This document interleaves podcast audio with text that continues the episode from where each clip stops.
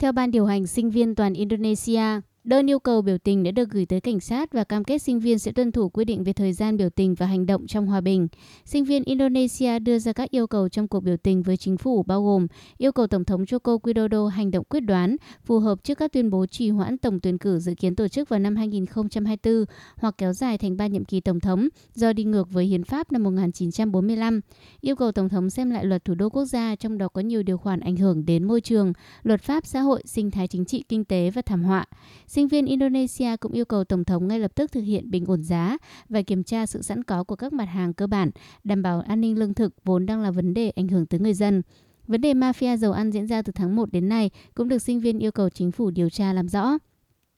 Cuộc biểu tình diễn ra đồng loạt trên toàn Indonesia. Tại thủ đô Jakarta, 1.000 sinh viên từ các trường đại học tập trung trước cửa Hạ viện để giám sát việc thực hiện hiến pháp, nhiệm vụ chính của cơ quan luật pháp này. Bộ trưởng điều phối các vấn đề chính trị và an ninh Indonesia ông Mahfud nhắc nhở quân đội và cảnh sát không được có những hành động đàn áp với người biểu tình, không mang vũ khí sắc nhọn để giữ trật tự biểu tình. Giao thông khu vực trung tâm thành phố cũng đã được điều phối, nhiều tuyến đường bị chặn, các tuyến xe buýt nội đô cũng được chuyển hướng để đảm bảo an toàn giao thông.